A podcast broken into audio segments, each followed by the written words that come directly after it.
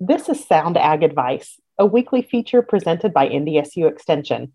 I'm Kelly Anderson, and I'm joined this week by Daryl Ritchison, Director of the North Dakota Agricultural Weather Network. Daryl, we've heard a lot in the news about how parts of North Dakota are in some different uh, weather patterns. We've in the eastern part of the state, people are talking about flood, and in the western part of the state, people are still worried about whether they had enough moisture uh, this winter to mitigate some of the drought effects of the fall. So, can you give us a snapshot of where we're currently at in terms of moisture in the state?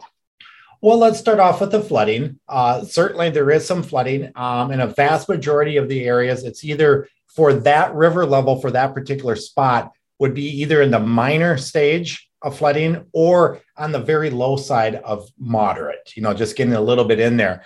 Um, unless we would get a very big rain system, which I just don't foresee at this point anytime soon, you know, it probably wouldn't be any much worse than that.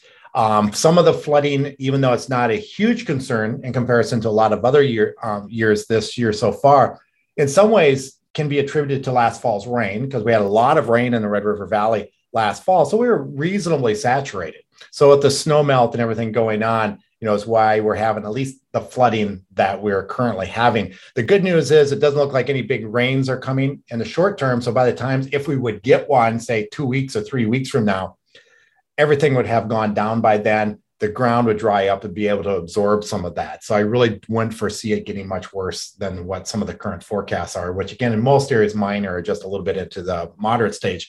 Out west, you know, northwestern North Dakota got a little bit of snow this year, at least close to average. The southwestern part of the state just never seemed to get hardly any moisture at all. Very similar to what happened, of course, a year ago.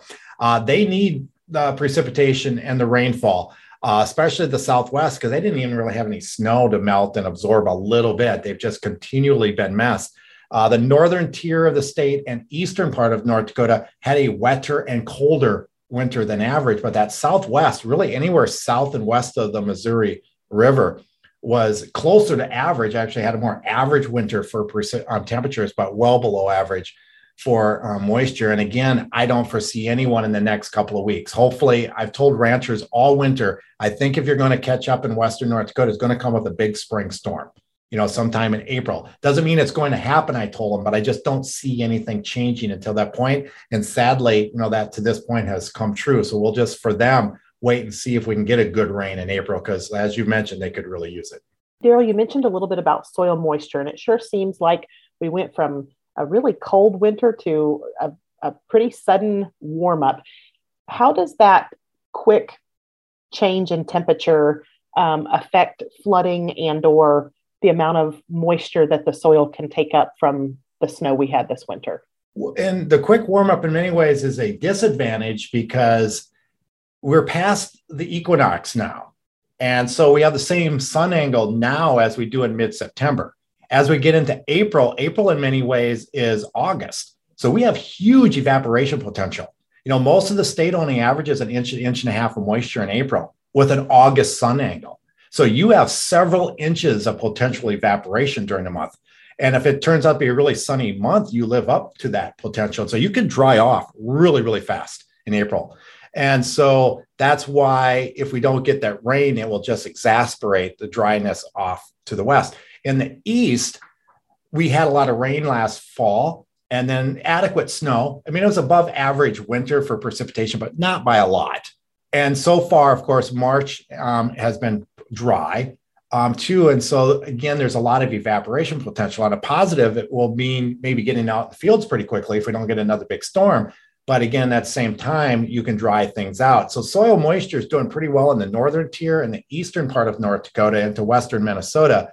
But that can change in a hurry. If we go the month of April with below average precipitation, you will see the moisture level, especially in that top three, four inches where everything's going to be planted in, drying off very, very quickly. Whereas below that, there would probably stay adequate moisture for uh, a few more weeks. But again, I have to emphasize, you know, the southwestern part of the state it was dry last fall, didn't get as much rain as the east, didn't get much moisture this winter, and has so far been dry this spring. And that's probably the most desperate area for precipitation at this point. Speaking of precipitation, um, finally, what is your uh, short term forecast for the state um, here in the next month or so?